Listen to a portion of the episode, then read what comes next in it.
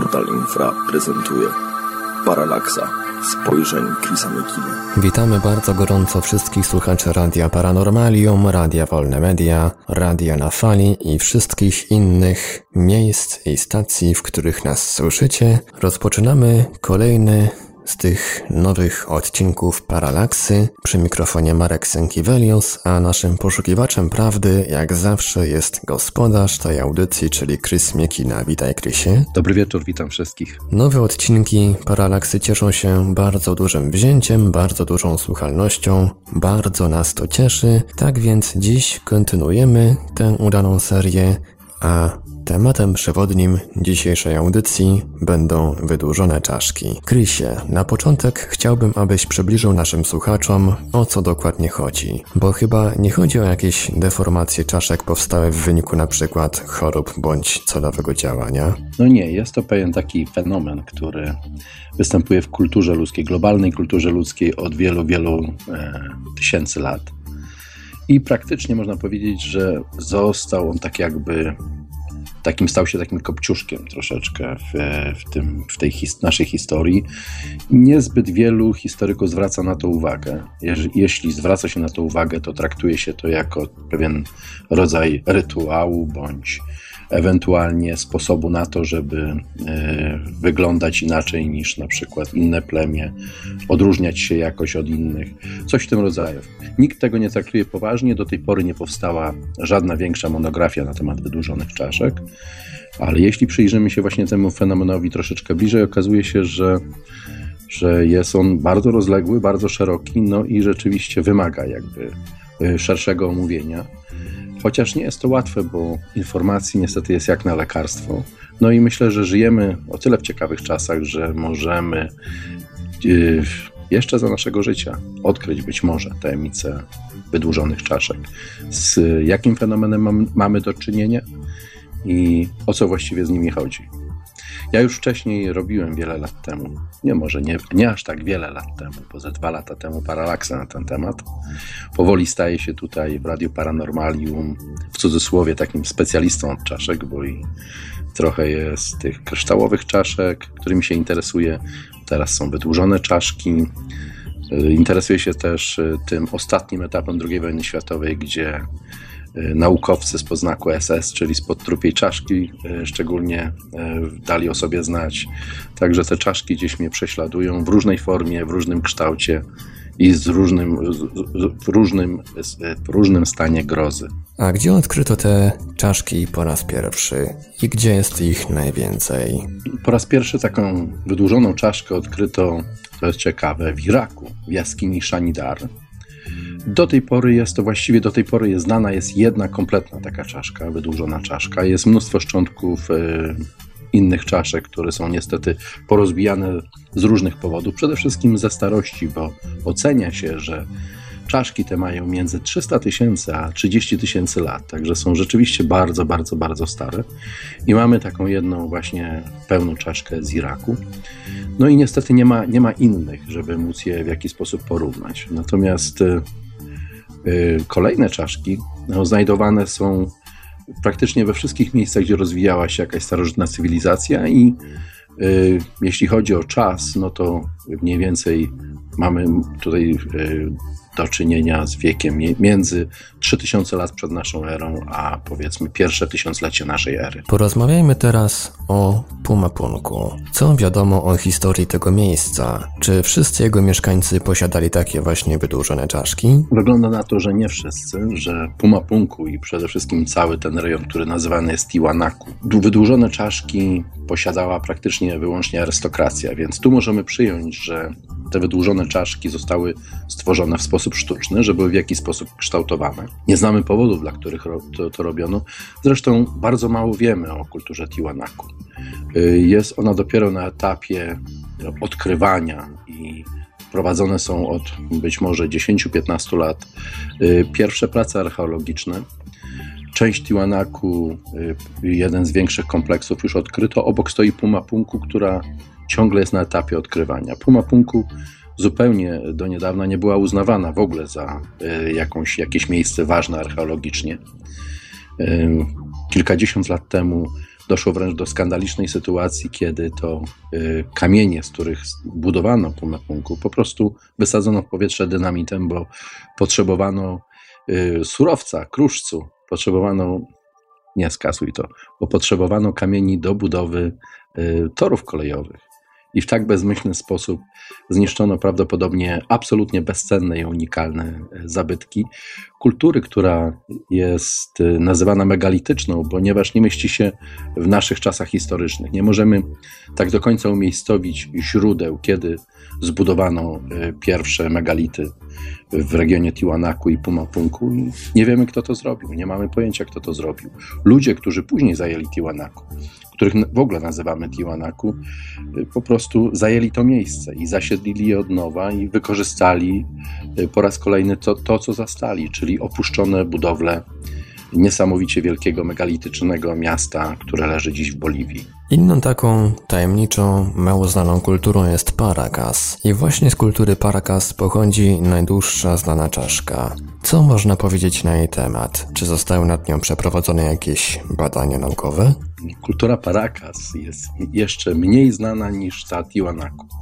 Nikt nie wie, skąd przyszli Paracas i kim w ogóle oni byli. Nie wiemy za bardzo nawet, jak oni wyglądali.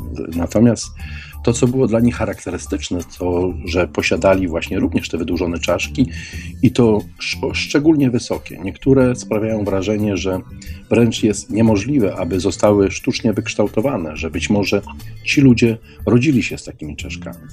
Ponieważ główny problem, jeśli chodzi o wydłużone czaszki, polega na tym, że nie ma zgody na to, w jaki sposób one powstały.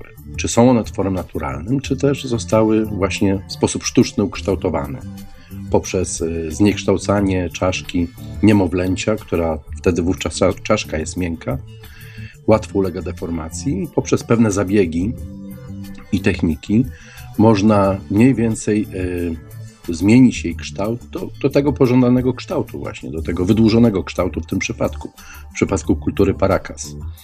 I teraz wiele tych czaszek wskazuje, że rzeczywiście zostały stworzone sztuczne, jednak jakieś 5 do 7% tych czaszek po prostu jakby łamie wszelkie zasady logiki, czy łamie zasady natury i pokazuje, że być może właściciel tej czaszki urodził się właśnie z głową, która była wydłużona w górę w kształcie konusa i była ona nieproporcjonalnie wysoka w stosunku do reszty ciała. Kiedy przeprowadzono takie pierwsze pomiary zawartości mózgu, ile tego mózgu mieściło się w takiej czaszce, okazało się, że większość z tych czaszek jest w stanie pomieścić 20%, a nawet więcej mózgu niż czaszka typowego człowieka. To jest absolutnie coś niezwykle sensacyjnego, niezwykłego, bo gdybyśmy mieli tutaj do czynienia na przykład z wodogłowiem bądź z bardzo brutalnym wydłużaniem tej czaszki, to prawdopodobnie mózg nie zdołałby wypełnić całej tej czaszki, powstałyby puste przestrzenie. A dziś wiemy, że te przestrzenie były wypełnione mózgiem, ponieważ na czaszkach, które są obecnie znajdowane i badane, można znaleźć resztki tego mózgu, który przez te powiedzmy 2000 lat przetrwał do naszych czasów tylko dlatego, że klimat w Paracas jest bardzo, bardzo suchy. Spada tam bardzo niewiele deszczu i jest to idealne miejsce, żeby móc właśnie mumifikować, przechowywać najrozmaitsze artefakty, czy w ogóle całe ludzkie ciała. Zresztą mumifikacja w Paracas znana była już jakieś 5000 lat przed naszą erą, czyli było to znacznie wcześniej niż nauczono się tego w Egipcie. Także pierwsze mumie powstały właśnie tam. W Peru jest to na półwyspie Paracas, jakieś 4 godziny jazdy samochodem od stolicy tego kraju Limy. Miejsce jest dziś bardzo nieprzyjazne, bo jest to praktycznie pustynia i nie rośnie tam praktycznie nic, nie ma tam roślin, nie ma rolnictwa i niestety do dzisiejszych czasów kultura ta się nie zachowała.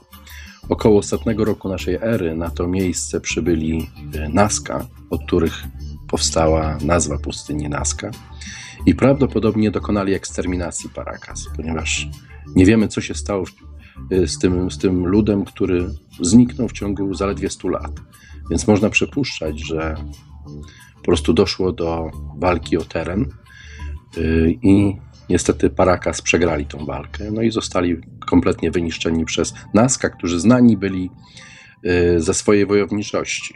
To jest akurat łatwo udowodnić. Także po Paracas dziś zostały czaszki, zostały wspaniałe tekstylia, zostały garnki. I to jest tutaj następna jest rzecz taka dość niezwykła, ponieważ Paracas korzystali z koła garncarskiego. Natomiast koło garncarskie nie było znane innym ludom południowej Ameryki. Nie znali go Inkowie, nie znali go Tiwanaku. Natomiast Paracas tworzyli przepiękną ceramikę właśnie używając koła garncarskiego. Także to dodaje jeszcze tajemniczości, kim byli ci ludzie i skąd właściwie się pojawili w Ameryce Południowej, ponieważ nie są w stanie, w żaden sposób nie pasują do tej mozaiki starożytnych ludów Ameryki Południowej.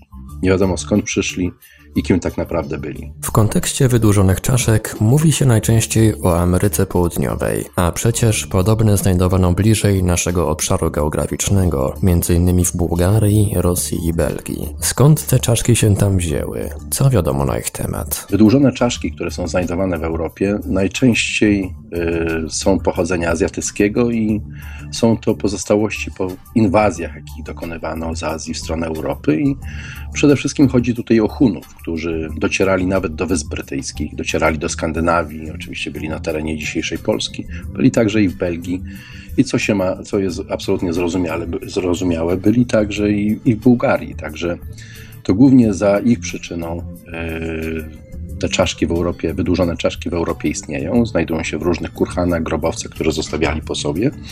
Natomiast tutaj, co jest ciekawe, to to, że Hunowie, podobnie jak i inne te ludy stepowe, one wszystkie pochodzą z Azji.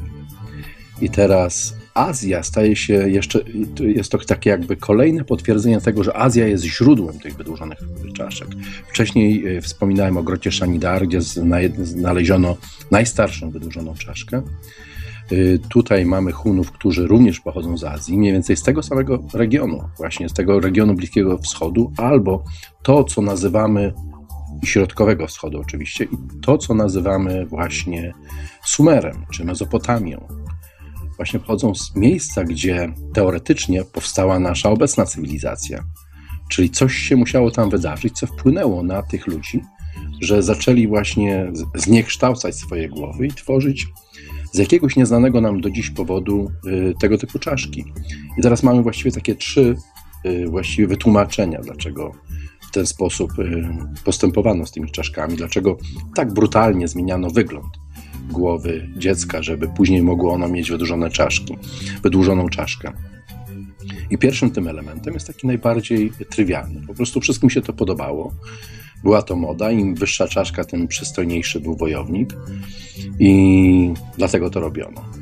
Oczywiście niezbyt to przemawia do wyobraźni i jakby trudno uwierzyć, że chciano zadać dziecku tyle cierpień po to, żeby mu zniekształcić tą głowę, a mogło się to skończyć w różny sposób. Także mamy tutaj jeszcze do dyspozycji drugi powód. Drugi powód, o którym kiedyś wspominałem, to to, że wydłużona czaszka zmieniała pozycję mózgu właśnie w tej czaszce i jednocześnie w jakiś sposób eksponowała szyszynkę. A szyszynka jest to ten narząd mózgu, ta część mózgu, gdzie niektórzy wierzą, gdzie znajduje się ten element, gdzie jesteśmy w stanie w jakiś sposób funkcjonować w świecie paranormalnym. Jesteśmy w stanie bardziej polegać na naszym instynkcie, jesteśmy w stanie, czy ówcześni szamanie byli w stanie rozmawiać z bogami, spotykać się z nimi w jakimś być może innym wymiarze i być może właśnie to było powodem, że podnoszono tą czaszkę, wydłużano ją właśnie po to, żeby odkryć w jaki sposób tą szyszynkę. Bo ciekawe jest też to, że na przykład wśród wielu ludów południowoamerykańskich, które miały te wydłużone czaszki, często dochodziło tam do trepanacji. I początkowo sądzono, że trepanacja była wynikiem tego, że taki właściciel tej czaszki brał udział w walce, dostał po głowie czymś ciężkim, ostrym, czaszka pękła i trzeba ją było jakoś naprawić, więc dokonano trepanacji i wycinano kawałek kości, później właśnie wstawiano na to miejsce złotą lub srebrną płytkę. Ale być może właśnie chodziło o coś zupełnie innego. Właśnie chodziło o to, żeby usunąć kość, która przeszkadzała tej szczeszynce kontaktować się z tym zewnętrznym światem. Także to jest drugi powód. Trzeci powód, który z kolei mnie najbardziej przekonuje, to jest taki, że ci ludzie robili to, bo chcieli się w jakiś sposób upodobnić do swojego stwórcy bądź do swoich stwórców. I tutaj właśnie otwiera się nam taka pewna puszka Pandory, bo jeśli założyć, że tak rzeczywiście było, że chcieli się do tego kogoś upodobnić, no to mamy pytanie, kim był ten ktoś? Czy ci inni stwórcy, którzy stworzyli rodzaj ludzki, pokazali mu nową drogę życia i byli dla niego bogami, kimś tak ważnym, że wiele ludów na całej ziemi starało się do nich upodobnić. Także te trzy powody w jaki sposób są w stanie ewentualnie dać wyjaśnienie, dlaczego wśród tych ludów zmieniano kształt tej czaszki, wydłużano ją w jakiś sposób. Wcześniej mówiłem o tym właśnie wątku sumeryjskim i tutaj ciekawe jest to, że z jednej strony mamy Hunów i inne ludy stepowe, które przybyły do Europy i miały wydłużone czaszki.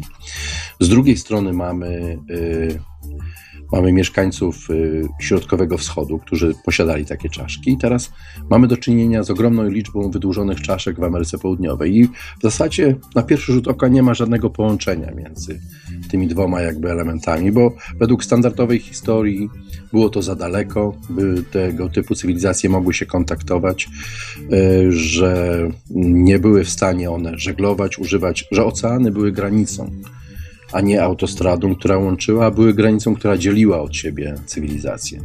No, w tym przypadku jakby okazuje się coraz bardziej, że tak akurat nie było, że chyba ocean właśnie był taką autostradą i że wiele wskazuje, że właśnie ludzie ci, pierwsi ludzie, którzy przybyli do Ameryki Południowej, przybyli właśnie z Azji i przybyli właśnie z Sumeru, bądź nawet ze starożytnego Egiptu. Jest taki maleńki archipelag Vanuatu, gdzie żyje sobie ludność, która jest rdzenna dla tej wyspy. Żyje tam sobie, nikt nie wie od jak dawna, ale żyje sobie od co najmniej kilku tysięcy lat. I ci ludzie przekazują sobie tą taką tradycję oralną z pokolenia na pokolenie. I oni mówią, że ich przodkowie przybyli właśnie z Egiptu, co samo w sobie jest sensacyjne. Oczywiście naukowcy im nie wierzą, bo naukowcy jak zawsze wiedzą lepiej. I to jest najbardziej wkurzające w nauce, że pan, który ma tytuł doktorski, profesorski, uważa, że on wie lepiej, jak wszystko robiono, jak na przykład, w jaki sposób przesuwano na przykład kamienne figury na Wyspie Wielkanocnej, w jaki sposób budowano piramidy. Tacy właśnie profesorowie, doskonale wykształceni, mówią, że oni wiedzą lepiej niż na przykład tradycja, która w tym rejonie jest przekazywana od tysięcy lat. No bo chyba nie po to ten profesor tyle lat studiował, tyle lat pracował na ten swój tytuł naukowy, żeby teraz się zgodzić z czymś, co stoi w dychotomii z jego poglądami. No więc mamy tutaj do czynienia z tym niemalże cały czas i nauka przez to kompletnie skostniała. Do tego dochodzi jeszcze nasze osobiste wychowanie. Wychowani jesteśmy przede wszystkim przez szkołę, już nie przez naszych rodziców, a przez szkołę. Chodzimy do szkoły, spędzamy w niej masę czasu i ja często wypełniając mojego bloga, pisząc różne artykuły, wpisy, spotykam się z takim stwierdzeniem, czy aby jest to twierdzenie naukowe, czy aby jest to udowodnione w sposób naukowy. I teraz sobie sam zadaję takie pytanie, właściwie co to znaczy naukowy? W którym momencie jest to szukanie odpowiedzi na jakieś pytania, a w którym momencie jest to po prostu czysta, zwykła religia, której dogmat jest nie do przełamania. Bo często jest tak właśnie, że niestety nauka blokuje jakikolwiek rozwój, jakiegokolwiek tematu. I będę tu jeszcze mówił później na temat tego, co się stało dzięki nauce, a właściwie przez naukę, z badaniami nad wydłużonymi czaszkami. Wiemy, że wydłużone czaszki odnaleziono w wielu miejscach na całym świecie. Czym się one charakteryzują? Czy posiadają jakieś cechy wspólne? Oczywiście główną cechą wspólną jest ich wydłużoność. Są po prostu bardzo mocno podniesione do góry poprzez właśnie najrozmaitsze techniki deformacyjne. Najbardziej popularną były właśnie dwie deseczki i sznury, którymi obowiązywano czaszkę dziecka. No i te deseczki spowodowały spłaszczenia w różnych miejscach czaszki, a jednocześnie ona rosnąc miała tylko jedną drogę, żeby móc wzrastać, czyli wzdłuż, i dlatego powstawał taki kształt właśnie wydłużony. I niektóre ludy, na przykład jak ludy afrykańskie, robiły to może jeszcze troszeczkę w inny sposób, bo z kolei tam obwiązywano czaszkę sznurami. Tyle, że ten kształt już nie był tak szlachetny jak u Paracas, a był taki bardziej jajogłowy. Także właściwie to są dwie główne techniki, w jaki sposób wydłużano czaszkę. Albo przez deseczki i sznury, albo przez same sznury. No i tym się właśnie one charakteryzują. W przypadku czaszek z Paracas dodatkowe jest to, że czaszka ta ma większą pojemność niż czaszka typowego człowieka, co jest samo w sobie sensacyjne, ponieważ no, czaszka jest w stanie osiągnąć pewien rozmiar, nie jest w stanie przerosnąć samej siebie przez to tylko, że jest zgnieciona. Jest po prostu genetycznie zakodowana, więc nie może mieć większej pojemności, drastycznie większej pojemności niż u innych ludzi. Także jest to tutaj, samo w sobie jest absolutnie sensacyjne i interesujące, wymagające badań, a nikt się tym za bardzo nie interesuje.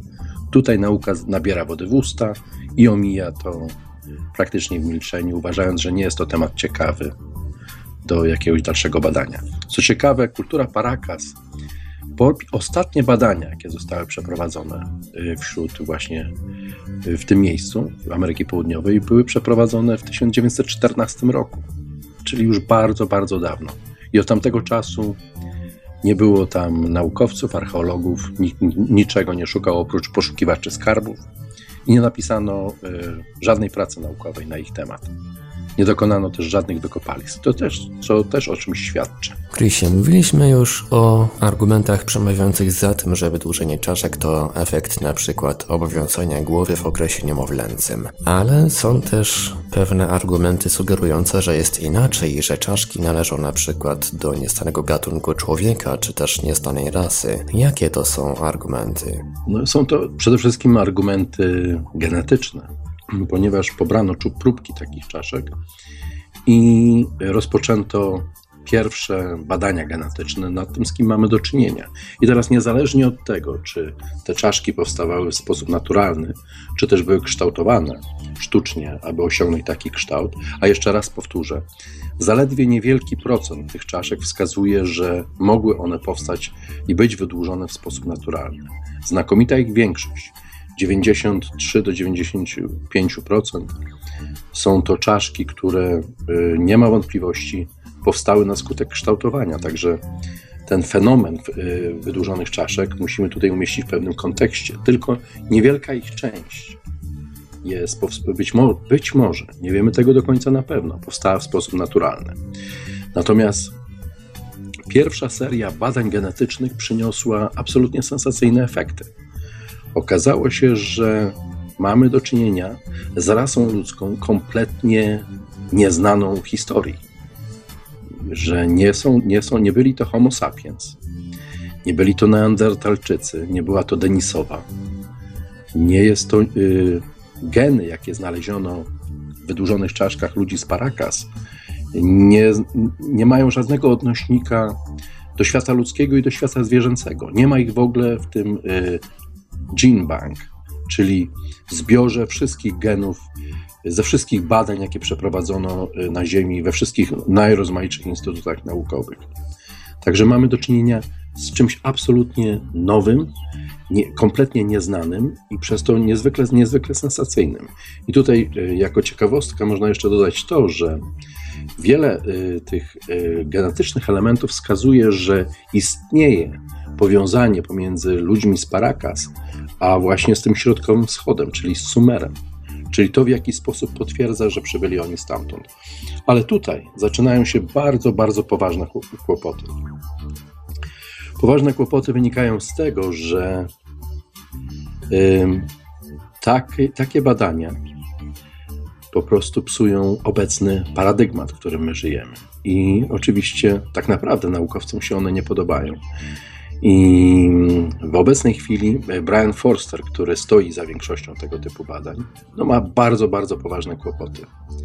Dlatego, że W czasach, kiedy żył jeszcze Lloyd Pye i badał swoją Star Child, obaj panowie znaleźli jakąś nić porozumienia i Lloyd Pye postanowił pomóc Foersterowi, żeby jego genetycy mogli przeprowadzić pierwsze badania genetyczne właśnie na czaszkach z Paracas. I wówczas Foerster przywiózł pierwsze próbki do Stanów, do zbadania. No i rozpoczęto te badania i kiedy ogłoszono, że mamy tutaj do czynienia z nieznanym gatunkiem człowieka, no cały worek problemów natychmiast się rozerwał i okazało się, że po prostu Brien Foerster, który chciał dobrze i chce nadal dobrze, został nazwany przestępcą. Przede wszystkim okazało się, że wwiezienie nawet fragmentu takiej czaszki do Stanów już samo w sobie jest przestępstwem, ponieważ każdy obiekt, który ma wartość historyczną, a bezsprzecznie taka czaszka ma wartość historyczną, powinien być zgłaszany i powinno być biurokratycznie przyznane prawo importu takiego artefaktu do Stanów i dopiero poddaniu go badaniom. Jeżeli ktoś tego nie zrobi, automatycznie staje się przestępcą. Z drugiej strony wywiózł te fragmenty tych czaszek bez pozwolenia z Peru. W związku z tym został tam nazwany złodziejem, że po prostu ukradł dorobek peruwiańskiej kultury. Nieważne, że w wielu miejscach Peru kości ludzkie, szczątki, szczególnie właśnie przy pustyni Nazca, po prostu walają się po piachu całymi tonami. Wygląda to bardzo drastycznie i dramatycznie. Nikt się tym nie przejmuje, nikt się tym nie zajmuje, ale wywiezienie malutkiego kawałka okazuje się, że już jest kradzieżą. I dlatego ktoś tutaj właśnie zainterweniował, od razu ożywił oba aparaty ścigania. Brien wpadł w bardzo poważne kłopoty. I o ile załagodził sytuację w Peru, o tyle nie ma pewności, czy jeśli kiedykolwiek pojawi się w Stanach, nie zostanie na przykład na lotnisku aresztowany. Właśnie z tego powodu, że wiózł czaszki do Stanów, do laboratorium, które jest w stanie zbadać tak stary fragment kości, bo o ile na przykład, jeśli ktokolwiek z Was, drodzy słuchacze, tak Was nazwę, chciałby sobie zrobić badania genetyczne, no to $100 wystarczy, żeby taką usługę sobie zamówić. Natomiast gorzej jest, jeśli mamy do czynienia z kawałkiem kości, która ma wiele tysięcy lat. Tam DNA jest bardzo, bardzo mocno zniszczone, jest zanieczyszczone bakteriami i potrzeba rzeczywiście wyrafinowanego sprzętu i znakomicie wykwalifikowanych naukowców, aby mogli taki kod DNA wyodrębnić i stworzyć kolejne sekwencje tego kodu DNA. Dlatego jest to proces bardzo długotrwały i bardzo, bardzo drogi. Nikt w tej chwili wśród tych alternatywnych badaczy nie ma na to pieniędzy. Próbował zdobyć je Lloyd Pye, próbował je zdobyć Brien Foerster, stworzył nawet na Indiegogo taki fundraising, żeby zbierać pieniądze. Ja też się do niego dorzuciłem. No ale przez to, że zaczęło tych pieniędzy tam przybywać, właśnie ludzie, którzy tacy jak ja chcieli poznać, co się dzieje, jaka jest prawda na temat tych czaszek, no to okazało się, że został oskarżony o to, że zrobił to wszystko po to, żeby zdobyć pieniądze w taki właśnie że nielegalny sposób, żeby je wyłudzić po prostu. Także sytuacja jest bardzo, bardzo brzydka i nie wiadomo, czym się ona skończy. Wiadomo jest jedynie tyle, że badania nad tymi czaszkami, jeśli będą nawet prowadzone, będą prowadzone dalej w ścisłej tajemnicy, że będzie bardzo trudno te badania ogłosić, a nawet jeśli się ogłosi i nie będzie odpowiedniej dokumentacji, pozwoleń, tej całej biurokratycznej otoczki, to po prostu takie badania nie zostaną przyjęte do publicznej wiadomości, nie zostaną przyjęte przez naukę, zostaną kompletnie zignorowane, a nikt tego przecież nie chce. Także sytuacja jest trudna. To wygląda jak kolejna realizacja zasady dajcie nam człowieka, a znajdzie się paragraf. Wspomniany Brien Foerster przytoczył właśnie sporo argumentów przemawiających za opcją z nieznanym gatunkiem czy rasą człowieka. Jak zareagowali na nie naukowcy z głównego nurtu? Właściwie już to opisałem wcześniej, bo tego typu informacje można przyjąć do wiadomości tylko wtedy, kiedy będzie przeprowadzany cały szereg badań. Tych badań musi być bardzo dużo, tych par genów ze sobą złożonych w sekwencje muszą być miliardy. Trwa to długi czas. Jest pewien wymóg, naukowy wymóg, który wskazuje, w jaki sposób musi to być zrobione. Dlatego dopóki nie ma przynajmniej 50% pracy zrobionej nad takim właśnie, nad odtworzeniem takiego genotypu, wówczas nauka nie chce się jeszcze na ten temat wypowiadać. Żaden naukowiec nie zaryzykuje swojej opinii.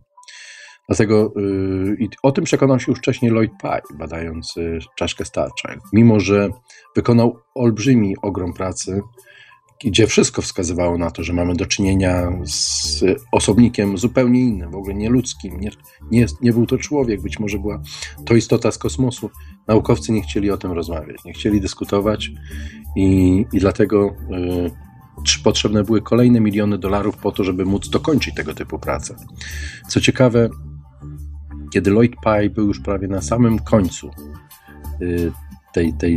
tego swojego dążenia do tego, aby móc wreszcie światu pokazać, kim jest naprawdę Star Child, nieoczekiwanie zachorował i umarł na raka. Nie doszukuje się tutaj żadnej teorii konspiracji, ale jest to taka dziwna sytuacja, bo Lloyd Pye był super zdrowym facetem, wysportowanym, zresztą w przeszłości był sportowcem i nagle przytrafiła mu się choroba nieuleczalna w żaden sposób. Nie wiem, czy zastanawiam się często, czy rzeczywiście tak olbrzymie znaczenie ma to, skąd pochodzimy i czy jesteśmy unikalni dla Ziemi, żeby dla kogoś mogło być ważne, czy warte tego, aby móc w taki drastyczny sposób zatrzymać badacza, jakim był na przykład Lloyd Pye. Ale z drugiej strony to, co przydarzyło się Brienowi Foersterowi, w jaki sposób to potwierdza, że jest to jakby igranie z ogniem, że przez tyle lat większość kultur w Ameryce Południowej praktycznie było niezauważalne, że jeśli kogokolwiek zapytać o jakąś starożytną kulturę w Ameryce Południowej, to zazwyczaj odpowie, że byli to Inkowie i właściwie nic poza nimi. Mało kto wie, jakie inne ludy, czy jakie inne kultury żyły w Ameryce Południowej. I ci Inkowie, przez to, że byli taką tą ostatnią, dynamicznie rozwijającą się kulturą, choć nie najbardziej wyrafinowaną w Ameryce Południowej, oni praktycznie są odpowiedzią na wszelkie pytania, które sobie historycy czy badacze tego tematu zadają. A te pytania często, po prostu te odpowiedzi na te pytania często trafiają w ślepą uliczkę, w ślepy zaułek. I w momencie, kiedy jest taka sytuacja, jak w przypadku, gdy Brian uruchomił tą maszynę i był w stanie przynajmniej otworzyć proces, aby móc dowiedzieć się na końcu, z kim mamy naprawdę do czynienia, nieoczekiwanie wszystkie siły, jakie możliwe, jakie można sobie wyobrazić, przysięgły się przeciwko niemu, no i zatrzymały go w połowie drogi. Także jest on teraz w takiej dość nieciekawej sytuacji i właściwie trudno powiedzieć, co się wydarzy dalej. Znam go osobiście, więc wiem, że jest bardzo upartym człowiekiem, ogromnie upartym człowiekiem. I na pewno nie odpuści tego tematu, że będzie dalej go drążył i będzie te badania dalej robił w tajemnicy. Nawet jeżeli świat tego nie zaakceptuje, to być może zaakceptują to ludzie tacy jak my. A jeśli nawet my nie zaakceptujemy, to prawdopodobnie robi to po to, żeby móc odpowiedzieć samemu sobie na to pytanie. Móc samemu znaleźć odpowiedź, zaspokoić ciekawość. Jest on niezwykłym człowiekiem, praktycznie nie potrzebuje domu, bo bez przerwy jest w terenie, ciągle podróżuje, odwiedza nowe miejsca. Odwiedza miejsca nie tylko w Ameryce Południowej, ale przynajmniej raz w roku jeździ do Egiptu, gdzie szuka tych właśnie połączeń pomiędzy megalitycznymi budowniczymi w Ameryce Południowej a Egiptem. Wbrew pozorom okazuje się, że oba te miejsca mają wiele ze sobą wspólnego. Jeździ też i podróżuje po basenie Pacyfiku, szczególnie południowego Pacyfiku. Był kilka razy na Wyspie Wielkanocnej. Obecnie wybiera się do Nowej Zelandii, gdzie również znaleziono, i tu uwaga, nomen omen, szkielety z wydłużonymi czaszkami. Także to jeszcze raz pokazuje, że wydłużone czaszki, kultura wydłużonych czaszek, czy moda na wydłużone czaszki było czymś powszechnym w którymś momencie, w pewnym momencie istnienia naszej ziemskiej cywilizacji. I tyle, że problem polega na tym, że do dziś nie mamy wspólnego mianownika. Dlaczego? Dlaczego tak robiono? A czy w Nowej Zelandii to jest świeże odkrycie, czy wiadomo już, czy są już znane pewne informacje na temat tych tych czaszek właśnie, tych szkieletów? Te informacje są w miarę świeże, dlatego że szkielety, które znaleziono, nie są szkieletami Maorysów, czyli nie są szkieletami ludzi, tych, którzy teoretycznie żyli w Nowej Zelandii od zawsze. Są to szkielety, które znaleziono, wskazują wiele cech, które są charakterystyczne dla Europejczyków. I to jest bardzo interesujące. Skąd Europejczycy tam? W tamtym miejscu i z wydłużonymi czaszkami. Dlatego tutaj znów archeolodzy i historycy nabierają wody w usta.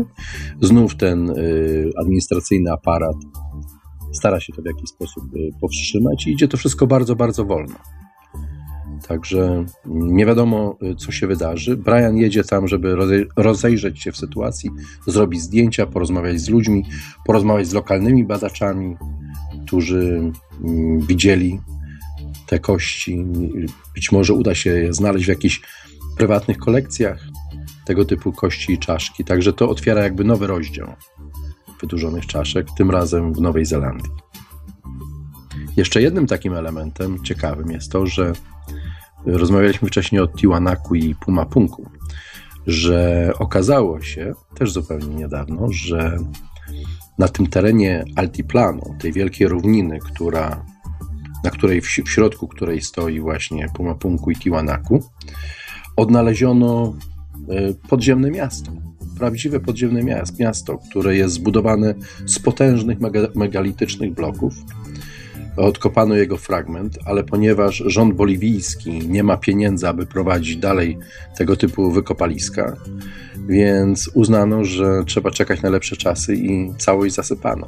I trzyma się to w tajemnicy, nie dlatego, żeby nie informować świata. Akurat rząd boliwijski jest najbardziej fair, ponieważ on jest poza tym takim globalnym obiegiem, jest buntowniczy, nie lubi świata za bardzo zachodniego, stwarza mnóstwo problemów na przykład amerykańskim turystom, czy w ramach jakiej takiej wymiany, jaką się stwarza boliwijskim turystom w Ameryce i tak dalej, i tak dalej, i tak dalej.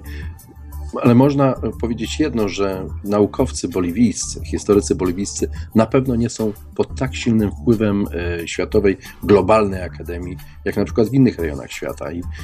I powodem właśnie zakopania z powrotem tych nowych odkryć, które przecież brzmią niezwykle sensacyjnie i muszą być niezwykle ciekawe. Jest to tylko to, żeby nie doprowadzić do takich dzikich wykopalisk, żeby ludzie sami nie zaczęli kopać, szukając właśnie skarbów, szukając złota.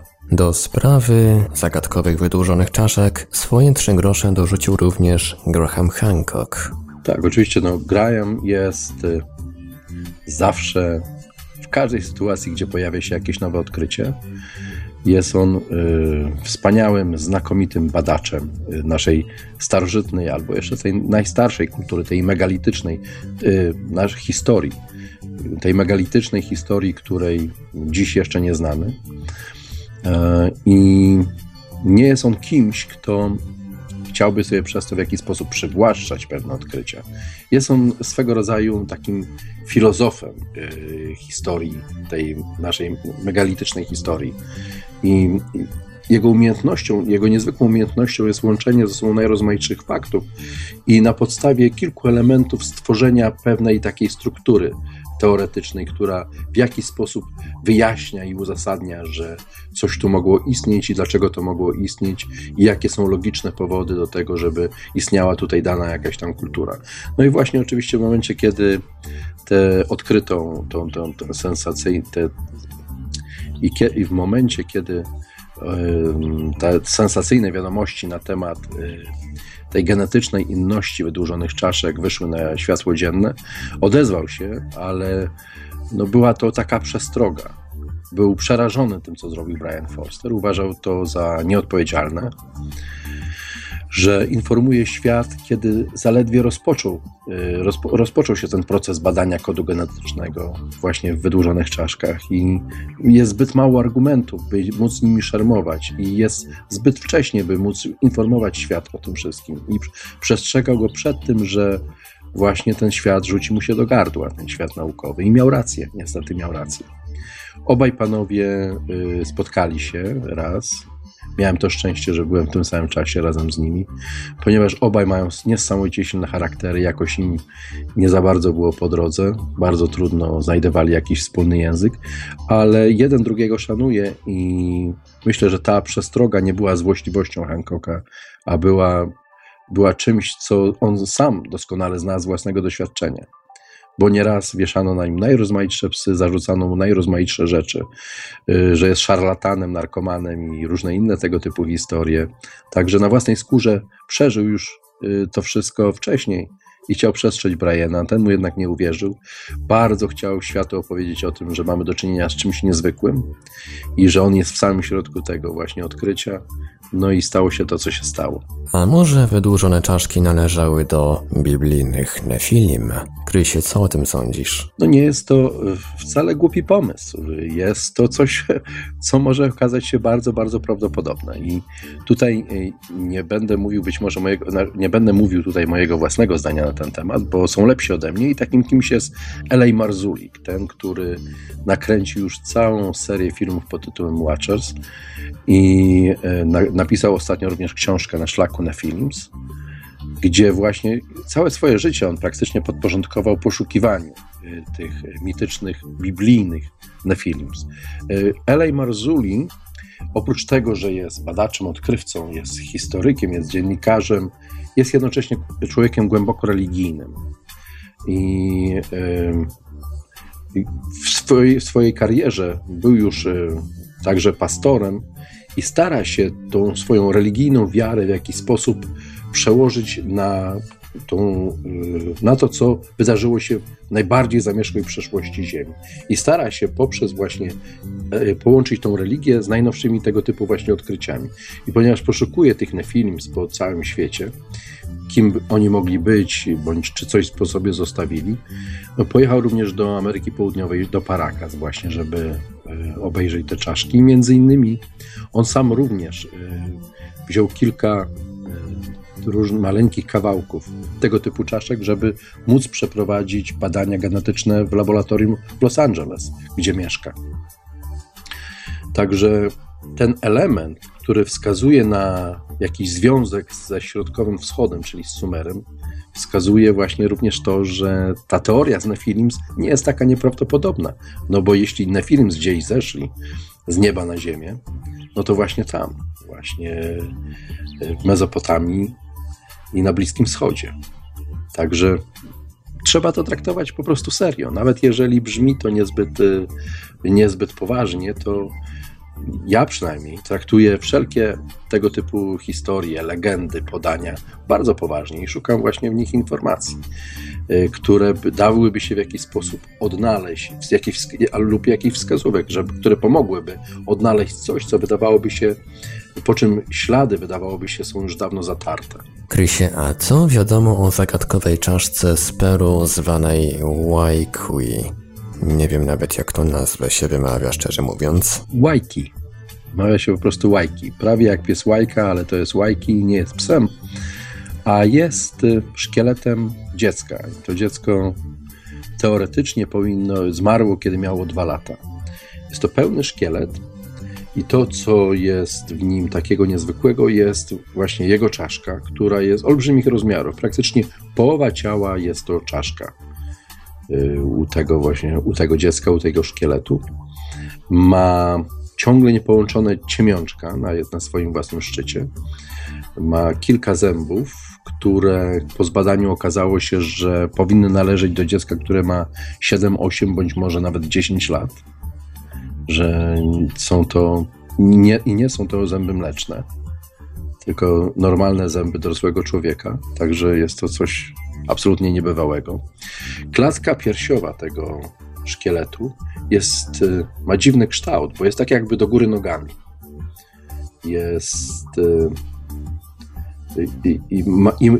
A także posiada 10 żeber, nie jak typowy człowiek 12, także brakuje tutaj żeber. Jednocześnie najbardziej takim elementem, który skupia na sobie uwagę, są oczy. Oczy są olbrzymie. Oczodoły oczywiście. Oczodoły w tej czaszce są olbrzymie.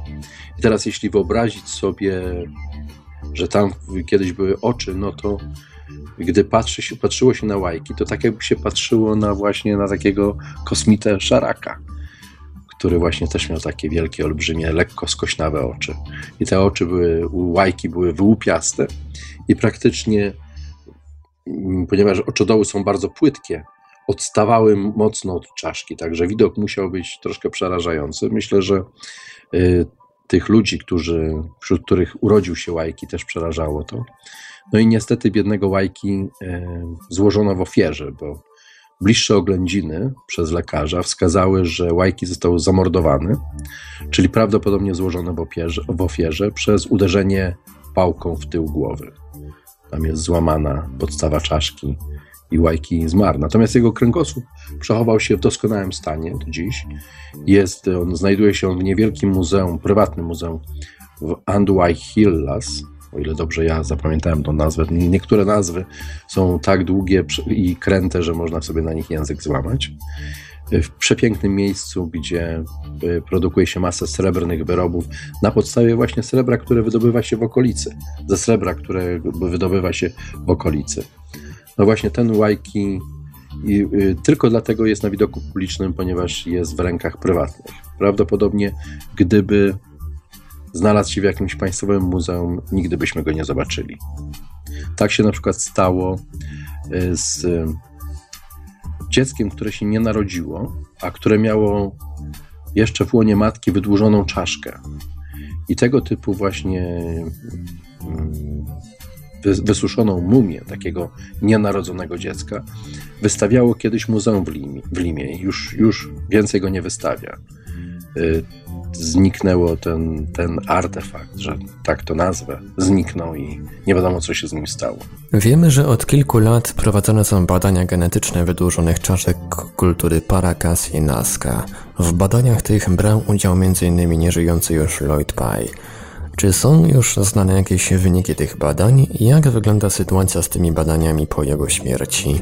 Jeśli chodzi o czaszkę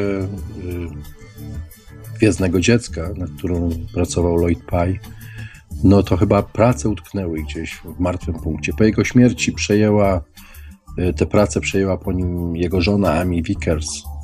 Odgrażała się, że doprowadzi te badania do końca, ale ostatnio bardzo mocno ucichło wokół tej czaszki i wokół tych badań.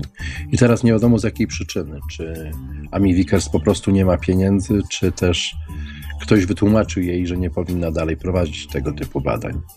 Także nie wiemy, co się naprawdę dzieje i być może właśnie jest jeszcze trzecia możliwość, że prowadzone są w kompletnej tajemnicy. I będą ogłoszone wtedy, kiedy wszystko będzie już gotowe, kiedy wszelkie badania genetyczne będą kompletne i nie będzie możliwości ich podważenia w żaden sposób. Po to, żeby po prostu wepchnąć to odkrycie nauce do gardła, żeby ona musiała to zaakceptować, czy tego chce, czy też nie. Także ja wierzę, że tak do tego dojdzie, bo Amy Vickers to bardzo wojownicza kobieta, jest naukowcem również i wie, co robi, wie, do czego dąży.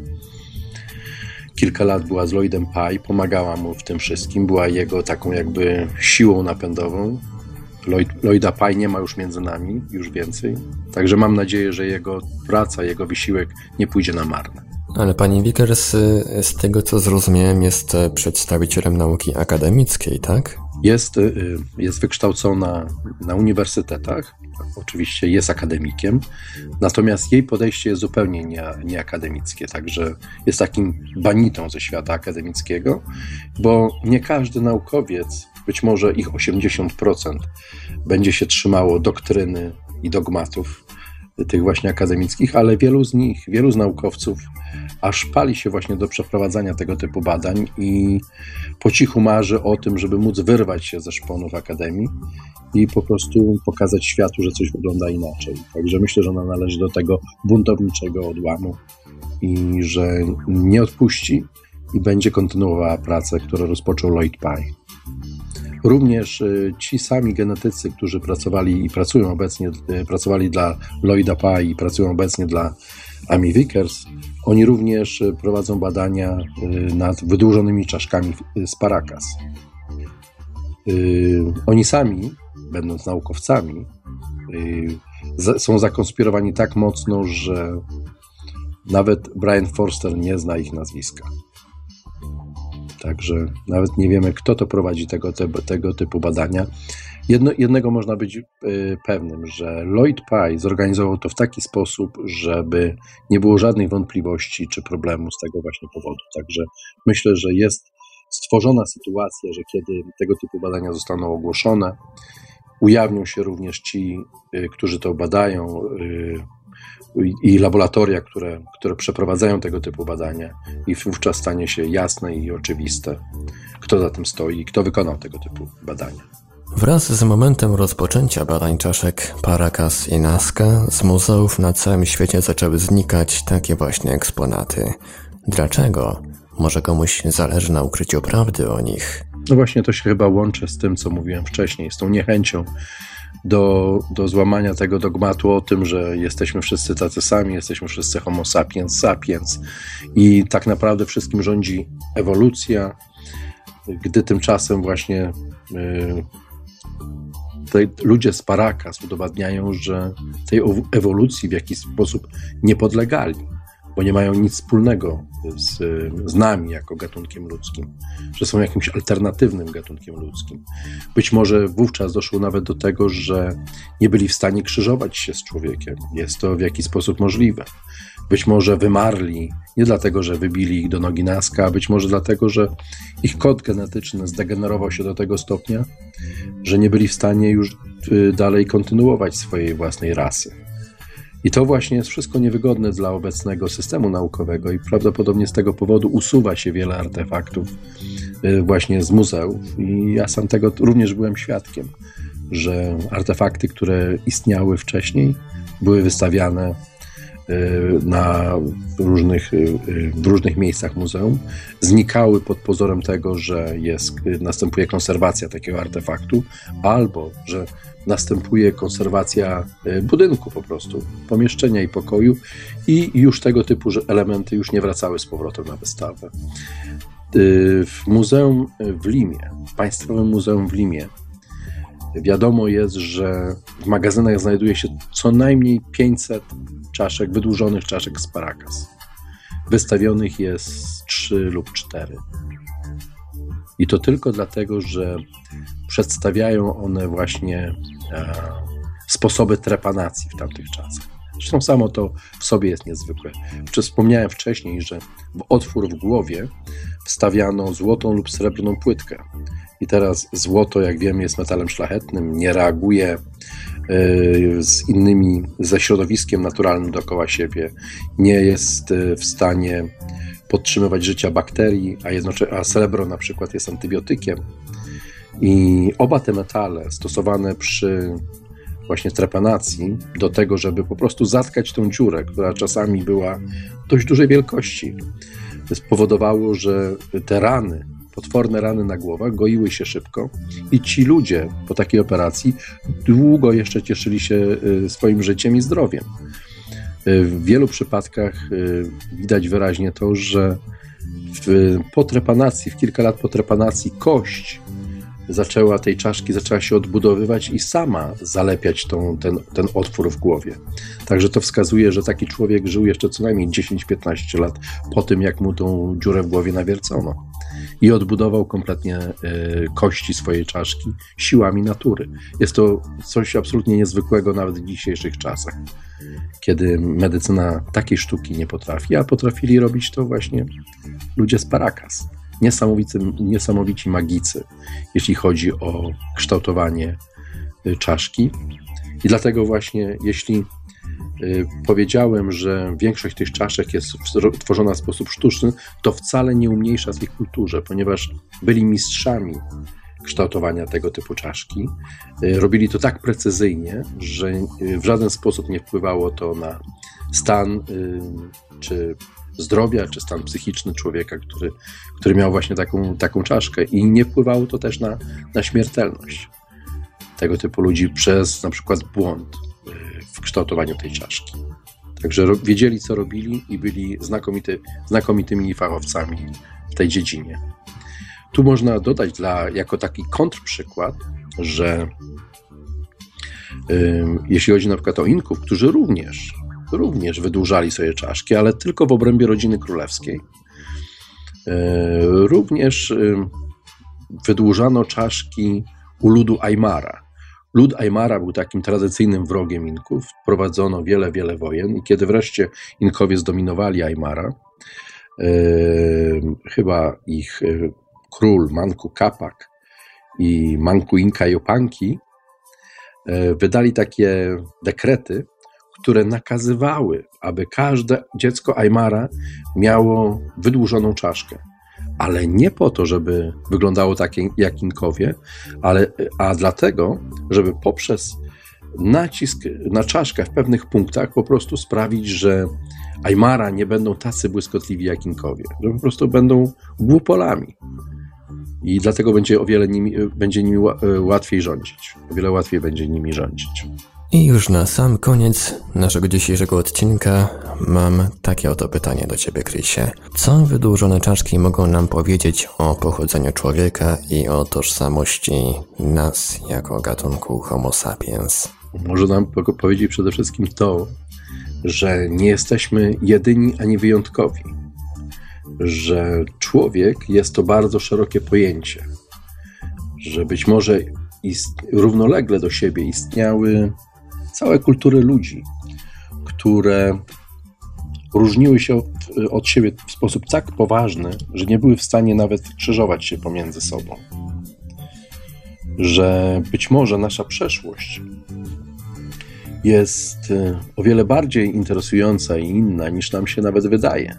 Dlatego, że ciągle być może nie wiemy o jeszcze innych ludach, które nie były Homo sapiens, a żyły w tym samym czasie, kiedy żył Homo sapiens. I to w jakiś sposób zatrzymuje w miejscu teorię ewolucji Darwina, którą obecna nauka wyznaje. Dlatego, że pokazuje, że nie jest to udoskonalanie się rodzaju Homo sapiens, odkromanie lepiej, wyżej, mądrzej, doskonalej, a że istnieje kilka odrębnych od siebie nurtów człowieczeństwa, które podążały swoją własną drogą. I pierwszy taki wyłom, jaki mieliśmy, to właśnie mieliśmy w przypadku Homo floresiensis, odnalezione w Indonezji. Był to rodzaj takiego, nazywano go często hobbitą, bo był to człowiek niewielki, który tam ledwo przekraczał metr wysokości. No i naukowcy długo i zażarcie walczyli, aby uznać, że ludzie ci niewielcy ludzie byli takiego wzrostu, bo po prostu mieli jakąś chorobę genetyczną, której podlegało całe plemię. Okazało się w sposób niezbity, że Homo floresiensis jest osobnym gatunkiem człowieka i właśnie ten wyłom został dokonany. I teraz następnym, o wiele większym wyłomem byliby ludzie z Paracas. A gdyby udowodnić, że Paracas było osobnym gatunkiem człowieka, który nie ma nic wspólnego z Homo sapiens, no to następną rzecz, jaką można by prawdopodobnie udowodnić, byłoby to, że giganci istnieli naprawdę. Że giganci byli osobną, inną rasą. Coś, co obecnie jest uznawane za bajkę, to po udowodnieniu, że Paracas byli osobnym gatunkiem człowieka, byłoby czymś, co byłoby właściwym naukowym pytaniem. Czy tak olbrzymie istoty rzeczywiście istniały w przyszłości Ziemi? I czy rzeczywiście coś takiego miało miejsce?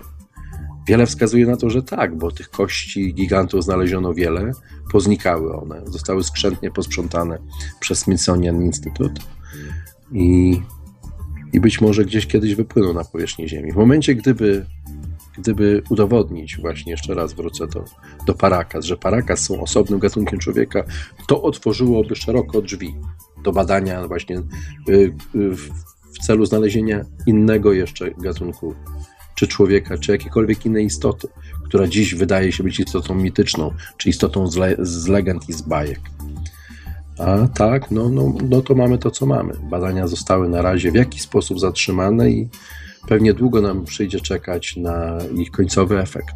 No i tak już zupełnie na koniec dzisiejszego odcinka takie pytanie z innej beczki tematycznej. Starej Atlantydy jeszcze nie znaleźli, jeszcze jej nie wyłowili, a tymczasem ty, Krysie, od kilku już lat prowadzisz nową. No właśnie, co na Nowej Atlantydzie ciekawego słychać? Tak naprawdę w ostatnim tygodniu na Nowej Atlantydzie niewiele nowego się działo, bo jak już powiedziałem wcześniej, jestem niestety ograniczony swoją własną pracą, wolnym czasem, najrozmaitszymi obowiązkami. No i akurat teraz tego czasu nie było, ale jest tam około 2000 różnych artykułów, dlatego myślę, że jest wiele rzeczy ciekawych do odnalezienia, do przeczytania dla każdego. Znam wielu takich, którzy przeczytali wszystko od deski do deski. Być może jeśli ktoś jest tam po raz pierwszy, to być może właśnie szybko okaże się, że znajdzie tam dla siebie również coś ciekawego. Jeśli chodzi o wydłużone czaszki, jest tam co najmniej kilkanaście artykułów, które pokazują taki pewien proces, w jaki sposób poznawanie tych wydłużonych czaszek rozwijało się i trwało. Oprócz tego jest jeszcze jedna antyczna już paralaksa z dawniejszych czasów, która jest właśnie również poświęcona wydłużonym czaszkom. Tyle, że w tamtych czasach ja byłem o wiele bardziej entuzjastycznie nastawiony do nowej rasy w Paracas i wówczas jeszcze wydawało mi się, że tych czaszek jest po prostu tysiące, że cała ta grupa ludzi miała w naturalny sposób wydłużone czaszki. Dziś moje poglądy troszeczkę się na ten temat ustabilizowały i są one budowane w oparciu o to, co znaleziono w ostatnich latach. Także można po prostu sobie to jeszcze raz samemu prześledzić. Jest sporo różnych zdjęć, które pokazują te wydłużone czaszki z najrozmaitszych regionów świata. Właśnie praktycznie ze wszystkich kontynentów oprócz Antarktydy. Także zapraszam serdecznie.